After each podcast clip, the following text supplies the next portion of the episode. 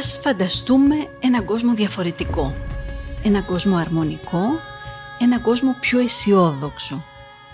Έναν κόσμο που να αναπτύσσεται βιώσιμα, δηλαδή σταθερά, με έναν τρόπο που να ανταποκρίνεται μεν στις επιθυμίες, στις φιλοδοξίες και τις ανάγκες των σημερινών γενεών, χωρίς όμως να υπονομεύει τη ζωή, την ευημερία και τα όνειρα των επόμενων.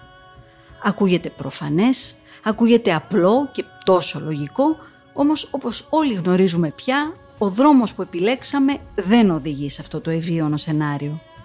Τον κόσμο μας οφείλουμε να τον ξανασκεφτούμε και να συμβάλλουμε όλοι, ο καθένας με τη δύναμη και την επιρροή που του αναλογούν, στην αλλαγή πλεύσης. Κάποιες από τις λύσεις τις γνωρίζουμε ήδη. Ας τις εφαρμόσουμε λοιπόν. Είμαι η Μάγια Τσόκλη και ακούτε το podcast «Βιώσιμη ανάπτυξη από το Α ως το Ω», μια συνεργασία του pod.gr και της Τράπεζας Πυραιός, της κατεξοχήν πράσινης τράπεζας στην Ελλάδα. Στην Τράπεζα Πυραιός, μαζί με 29 τράπεζες από όλο τον κόσμο, συνδιαμορφώσαμε τις αρχές και δεσμευτήκαμε πρώτοι στην Ελλάδα για ένα νέο τρόπο τραπεζικής, την υπεύθυνη και βιώσιμη τραπεζική, με σύγχρονες αξίες και διαφάνεια, με περιβαλλοντικά και κοινωνικά κριτήρια για ένα βιώσιμο αύριο. Τράπεζα Πυραιός. Στηρίζει κάθε αύριο.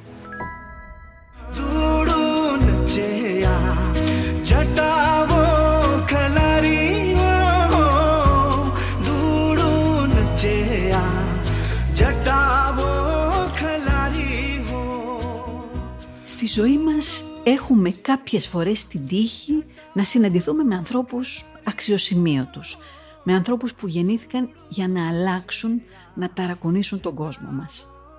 Μια τέτοια περίπτωση είναι η διάσημη διανοούμενη ακτιβίστρια Βαντάνα Σίβα. Οι δρόμοι μας διασταυρώθηκαν δύο φορές, μία στην Αδριατική και μία στη Γρυλανδία. Οι Ινδοί πάντα με το χαρακτηριστικό μπίντι στο μέτωπο Βαντάνα Σίβα, γεννήθηκε στα βουνά των Ιμαλαίων και η επαφή με τη φύση, όπως λέει η ίδια, υπήρξε καθοριστική. Αποφάσισε να σπουδάσει φυσική, γιατί για εκείνη η φυσική ήταν ο τρόπος να καταλάβει πώς λειτουργεί ο κόσμος. Έτσι, υπήρξε μία από τις σπουδαιότερες φυσικούς επιστήμονες της Ινδίας, μέχρι να αφοσιωθεί στην προστασία του περιβάλλοντος. Εδώ και 40 χρόνια μάχεται εκ μέρους της ανθρωπότητας και του πολιορκημένου φυσικού περιβάλλοντος ισχυρές πολυεθνικές εταιρείες φυτοφαρμάκων και γεννητικά τροποποιημένων σπόρων. Η τροφή, λέει η Βαντάνα Σίβα, είναι ένα όπλο. Όταν πουλάς πραγματικά όπλα, ελέγχεις τους στρατούς. Όταν ελέγχεις την τροφή, ελέγχεις την κοινωνία. Όταν ελέγχεις τους σπόρους, ελέγχεις την ίδια τη ζωή. Δεσμεύτηκε λοιπόν να σώσει τους σπόρους και ίδρυσε μια εθνική κίνηση για την προστασία της ποικιλίας και της επάρκειας των ζώων των πόρων, την Ναυντάνια. Στα Ινδικά σημαίνει εννέα σπόροι. Το 2004 ίδρυσε το Μπίτζα Βιντιαπέτ, το Πανεπιστήμιο της Γης, ένα διεθνές κολέγιο για την βιώσιμη ανάπτυξη. Το περιοδικό Time την ανακήρυξε περιβαλλοντικό ήρωα, αφού σαν Δαβίδ ενάντια στο Γολιάθ έγινε ο χειρότερος εφιάλτης της μεγαλύτερης πολυεθνικής εταιρείας αγροχημικής και γεωργικής βιοτεχνολογίας και μία rock star, θα έλεγε κανείς, της διεθνούς βιώσιμης διατροφής.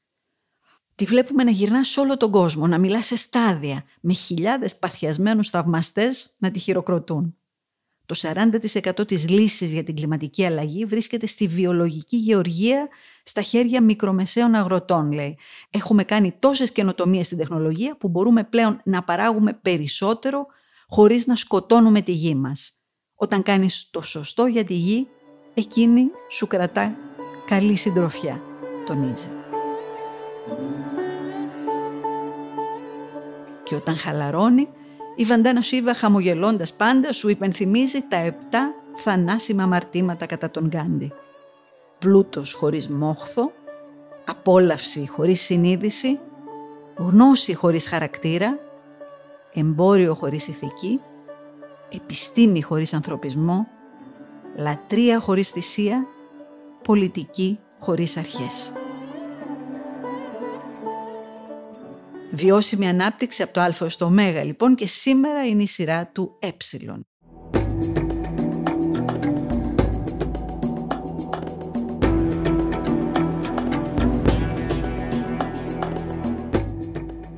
Ε, όπως Ευρωπαϊκή Πράσινη Συμφωνία ή αλλιώς Green Deal και πώς η Ευρώπη θα γίνει η πρώτη κλιματικά ουδέτερη ήπειρος ως το 2050 to become the first climate neutral continent in the world by 2050. Η κλιματική αλλαγή και η υποβάθμιση του περιβάλλοντος αποτελούν απειλή για την ύπαρξη της Ευρώπης και του κόσμου. Για την αντιμετώπιση αυτών των προκλήσεων η Ευρώπη χρειάζεται μια νέα αναπτυξιακή στρατηγική που θα μετατρέψει την Ένωση σε μια σύγχρονη, αποδοτική ως προς τη χρήση πόρων και ανταγωνιστική οικονομία. Η Ευρωπαϊκή Πράσινη Συμφωνία είναι ο χάρτης πορείας μας για να επιτύχουμε τη βιωσιμότητα της οικονομίας της Ευρωπαϊκής Ένωσης. Αυτό θα συμβεί αν μετατρέψουμε τις κλιματικές και περιβαλλοντικές προκλήσεις σε ευκαιρίες σε όλους τους τομείς πολιτικής και αν επιτύχουμε μια μετάβαση δίκαιη για όλους και χωρίς αποκλεισμούς. Αυτά ήταν τα λόγια της Προέδρου της Ευρωπαϊκής Επιτροπής και μητέρας επτά παιδιών παρακαλώ, Ούρσουλα Φοντερ Λάιεν, όταν παρουσίαζε το Green Deal το Δεκέμβριο του 2019. Η Ευρωπαϊκή Πράσινη Συμφωνία λοιπόν είναι ένας οδικός χάρτης, ένα σύνολο πρωτοβουλειών πολιτικής της Ευρωπαϊκής Επιτροπής, ώστε η Ένωση να μετατραπεί σε μια σύγχρονη, αποδοτική ως προς τη χρήση των πόρων και ανταγωνιστική οικονομία με μηδενικές εκπομπές αερίων του θερμοκηπίου ως το 2050. Σε ό,τι αφορά στην Ελλάδα, όλοι συμφωνούν ότι η εφαρμογή της Πράσινης Συμφωνίας σε συνδυασμό με την αξιοποίηση των συνολικά αναμενόμενων 72 δις των Ευρωπαϊκών Ταμείων, τα οποία μάλιστα με την αξιοποίηση των ιδιωτικών επενδύσεων μέσω ΣΔΙΤ μπορεί να ξεπεράσουν και τα 110 δις, θα αποτελέσει την τεράστια ευκαιρία για μια νέα εποχή κυκλικής οικονομίας και βιώσιμης ανάπτυξης.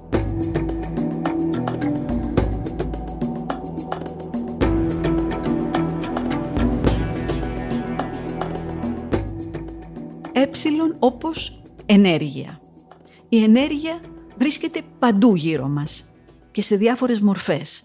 Βρίσκεται μέσα στο ποτάμι που γυρνάει τη ρόδα του νερόμιλου, στη μηχανή ενός αυτοκινήτου, στο νερό μιας κατσαρόλας που βράζει, στη δύναμη του αέρα που γυρνά τις φτερωτές των ανεμογεννητριών. Ακόμη και μέσα μας υπάρχει ενέργεια, χάρη σε αυτή περπατάμε, τρέχουμε, λειτουργούν τα κύτταρά μας. Η ενέργεια είναι αυτό που παράγει κίνηση, που ζεσταίνει, που φωτίζει και έχει και μονάδα μέτρησης, αν θυμάστε από το σχολείο, το τζουλ, για να πάρετε μια ιδέα, ένα τζουλ είναι η ενέργεια που παράγεται όταν ένα τσαλακωμένο φύλλο χαρτί πέφτει από τον 7ο όροφο και καταλήγει στο κεφάλι σας. Μόλις που το αισθάνεστε. Είναι λοιπόν μια μικρή ποσότητα ενέργειας. Αντίθετα, εάν πάρετε αυτό το τσαλακωμένο χαρτί και το κάψετε, θα παράξετε 84.000 τζουλ. Προσοχή, η ενέργεια δεν είναι ισχύς και συχνά μπερδεύουμε τις δύο έννοιες. Η ισχύς είναι το μέγεθος που δείχνει πόσο γρήγορα παράγεται κάποιο έργο ή μετασχηματίζεται κάποια μορφή ενέργειας και μετριέται σε βατ. Για να το καταλάβουμε, ας προσπαθήσουμε να βράσουμε μια κατσαρόλα νερό από τη μία στη μεγάλη φλόγα μιας πυροστιάς και από την άλλη στη μικρή φλόγα ενός κεριού. Και στις δύο περιπτώσεις χρειάζεται η ίδια ποσότητα ενέργειας για να βράσει το νερό. 335.000 τζουλ. Η διαφορά όμως είναι ότι θα βράσει πολύ πιο γρήγορα στη φωτιά από ό,τι πάνω στο κερί. 90 δευτερόλεπτα στη φωτιά, 27 ώρες στο κερί. Η ενέργεια που παράγεται από τη φωτιά είναι πολύ μεγαλύτερη από αυτή του κεριού. Η φλόγα της φωτιάς στην πυροστιά έχει μεγαλύτερη ισχύ από αυτή του κεριού. Το άλλο σημαντικό που πρέπει να γνωρίζουμε για την ενέργεια, όλοι το διδαχτήκαμε εξάλλου, είναι ότι η συνολική ποσότητα ενέργειας μέσα σε ένα σύστημα δεν αλλάζει. Δεν μπορούμε ούτε να τη δημιουργήσουμε, ούτε να την καταστρέψουμε. Θα μου πείτε στο παράδειγμα που έδωσα με το νερό που ζεσταίνουμε, δεν δημιουργούμε ενέργεια. Δεν δημιουργούμε ενέργεια. Η ενέργεια μεταφέρεται από το ένα σύστημα στο άλλο, συχνά με άλλη μορφή. Επιστρέφοντας δηλαδή στην κατσαρόλα στη φωτιά, καθώς καίγεται, το ξύλο απελευθερώνει τη χημική του ενέργεια. Αυτή η ενέργεια μετατρέπεται σε θερμότητα, σε θερμική ενέργεια και σε φως, σε φωτεινή ενέργεια. Κατά τη διάρκεια όλης αυτής της αντίδρασης, η συνολική ποσότητα της ενέργειας δεν αλλάζει. Απλά μετακινείται, μετατράπηκε η μορφή της. Είπαμε στην αρχή ότι η ενέργεια βρίσκεται παντού και ότι θεωρητικά, θυμηθείτε το χαρτί που πέφτει από τον 7ο όροφο, τα πάντα μπορούν να γίνουν πηγή ενέργειας. Η θερμοδυναμική μας λέει, το επαναλαμβάνω, η ενέργεια δεν μπορεί ούτε να δημιουργηθεί ούτε να καταστραφεί. Και γνωρίζουμε ότι οι πόροι είναι σχεδόν απεριόριστοι. Γιατί εκτός από τα μη ανανεώσιμα ορυκτά καύσιμα υπάρχουν και οι ανανεώσιμες πηγές ενέργειας, ο ήλιος, ο άνεμος, η ενέργεια της θάλασσας, η γεωθερμία, η βιομάζα, η πυρηνική ενέργεια, πόροι απεριόριστοι.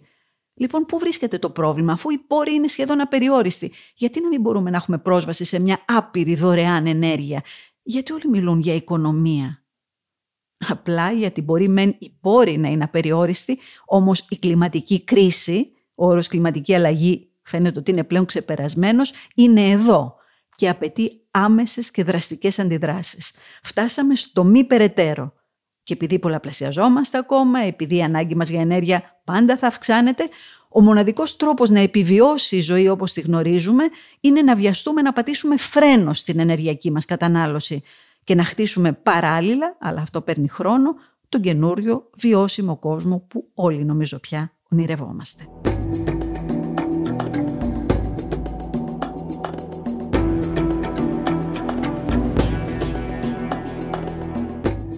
Ε όπως ενέργεια και εξοικονόμηση.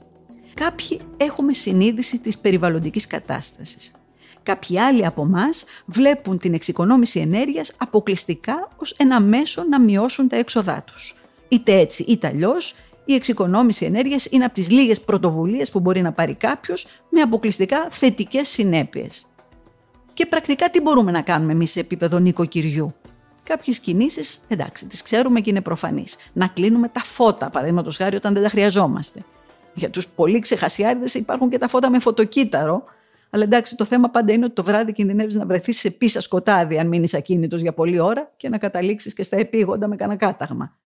Προφανές επίσης είναι να αντικαταστήσουμε λάμπες πυρακτώσεως με λάμπες εξοικονόμησης. Να αντικαταστήσουμε παλιές ηλεκτρικές συσκευές που είναι ενεργοβόρες με συσκευές κλάσης Α και πάνω.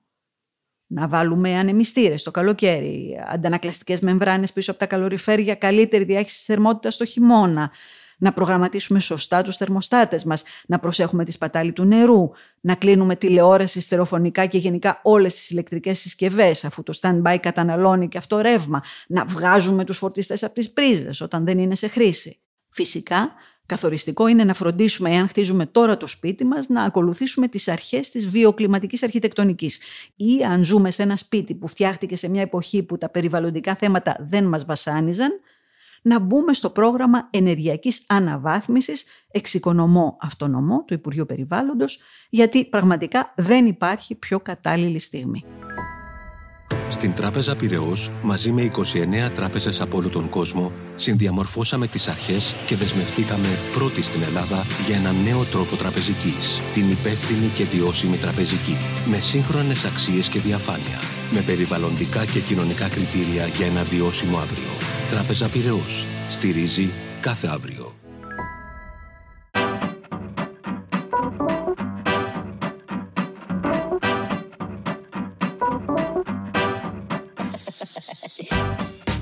Ε, λοιπόν, όπως ενεργειακή αναβάθμιση. Η ενεργειακή αναβάθμιση είναι ουσιαστικά μία ανακαίνιση που θα μειώσει τις ενεργειακές ανάγκες του σπιτιού και την κατανάλωση συμβατικών καυσίμων αντικατάσταση κουφωμάτων, αναβάθμιση φωτισμού, θερμομονώσεις, αναβάθμιση συστήματος θέρμανσης και ψήξης, ζεστό νερό με χρήση ηλιακού θερμοσύφωνα, αυτόνομα συστήματα ηλεκτροπαραγωγής με φωτοβολταϊκά συστήματα, υποδομές φόρτισης ηλεκτρικών αυτοκινήτων, όλα αυτά θα βοηθήσουν στη μετάβαση σε ένα έξυπνο σπίτι. Ενεργειακή αναβάθμιση κατοικιών αλλά και επιχειρήσεων σημαίνει εξοικονόμηση ενέργειας και άρα κατά πολύ χαμηλότερο κόστος τόσο για τον οικογενειακό όσο και τον επαγγελματικό και επιχειρηματικό προϋπολογισμό. Για την ενεργειακή αναβάθμιση χρειάζονται κάποιες μικρές ή μεγαλύτερες παρεμβάσεις ανάλογα με τις ανάγκες του κάθε κτηρίου. Χρειάζεται όμως και η κατάλληλη υποστήριξη από τους ειδικούς. Και βέβαια χρειάζεται χρηματοδότηση γιατί η καιρή είναι δύσκολη. Σήμερα λοιπόν υπάρχουν πολλά προγράμματα και σημαντικά κίνητρα που κάνουν τη χρηματοδότηση απλή υπόθεση και προσιτή σε όλους. Η Τράπεζα Πυραιός, δίνοντας ιδιαίτερη έμφαση στις πράσινες χρηματοδοτήσεις, προσφέρει και συμβουλευτικές υπηρεσίες αλλά και χρηματοδότηση τόσο σε ιδιώτες όσο και σε επιχειρήσεις για κάθε είδους έργα που θα αναβαθμίσουν ενεργειακά κατοικία ή επιχείρηση. Προσφέρει ειδικά προγράμματα για κάθε είδους εργασίες, αλλά και προγράμματα για την αυτοπαραγωγή ενέργειας, όπως την εγκατάσταση φωτοβολταϊκών ή τη δημιουργία μονάδων βιομάζας βιοαέριου για παραγωγή ηλεκτρικής ενέργειας. Το πολύ γνωστό πλέον πρόγραμμα Εξοικονομώ Κατοίκων απευθύνεται πραγματικά σε όλους. Περιλαμβάνει κρατική επιδότηση του κόστους μέχρι και 75% και μετά η τράπεζα αναλαμβάνει να το προσαρμόσει στα μέτρα του κάθε πελάτη της. Εξειδικευμένες λύσεις υπάρχουν και για τους αγρότες. Αυτό είναι πολύ σημαντικό που μπορούν να μειώσουν το κόστος τους με φωτοβολταϊκά μικρής κλίμακας, παράγοντας την ενέργεια που έχουν ανάγκη για την παραγωγή τους. Άρα χαμηλότερο κόστος, χαμηλότερες τιμές στα προϊόντα τους, μεγαλύτερη ανταγωνιστικότητα στην αγορά. Υπάρχουν όμως και ευρωπαϊκά προγράμματα που η τράπεζα αξιοποιεί για να προσφέρει στις επιχειρήσεις τα αναγκαία κεφάλαια για την επένδυση που απαιτεί η ενεργειακή τους αναβάθμιση.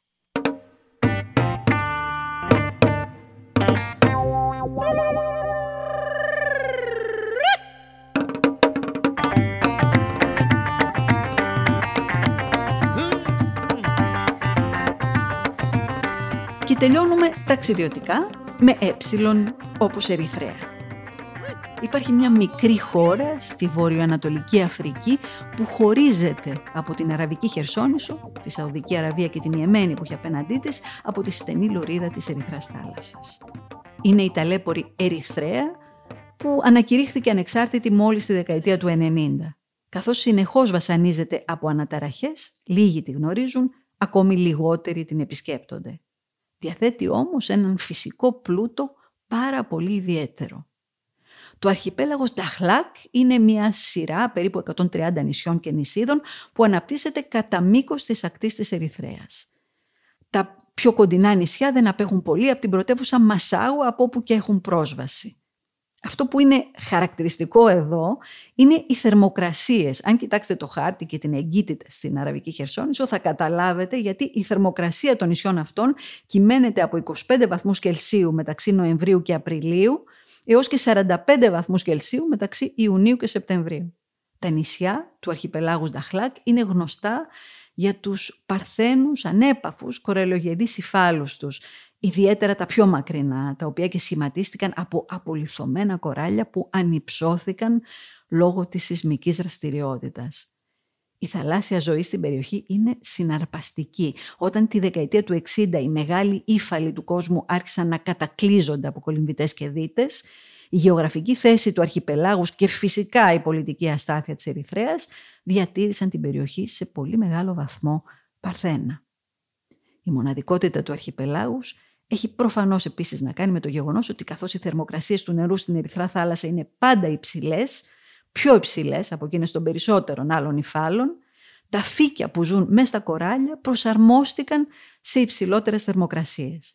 Αυτό σημαίνει ότι ενώ και εδώ οι ύφαλοι δεν είναι απολύτως προστατευμένοι από τη λεύκαση, δηλαδή τον θάνατο των κοραλιών λόγω της ανόδου της θερμοκρασίας και της αλλαγής του κλίματος, η επίδραση της θερμοκρασίας είναι λιγότερο καταστροφική εδώ από ό,τι σε άλλα μέρη του πλανήτη.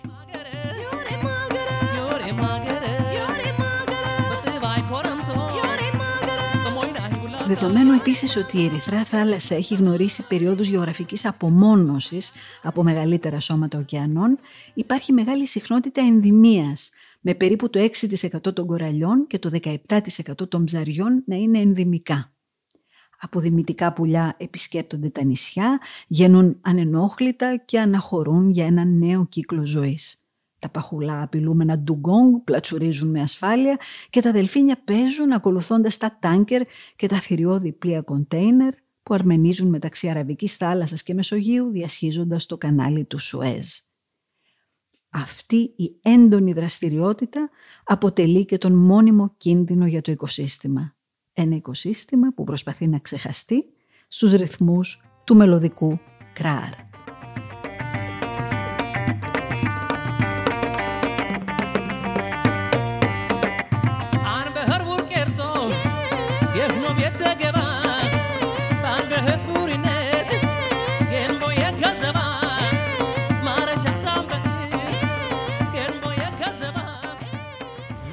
Θέλουμε αυτός ο μαγικός κόσμος να συνεχίσει να υπάρχει, πρέπει να ενεργήσουμε άμεσα. Κάθε στιγμή καλούμαστε να κάνουμε επιλογές. Αν η κάθε μας επιλογή βάζει τη φύση στην καρδιά των προτεραιοτήτων μας, τότε όλοι μαζί θα δημιουργήσουμε τον κόσμο που ονειρευόμαστε.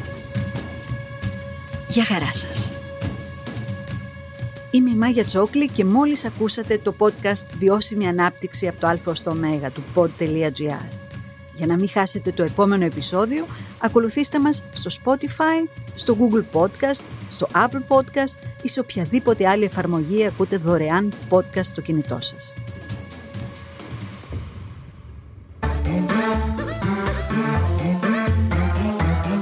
Pod.gr. Το καλό να ακούγεται.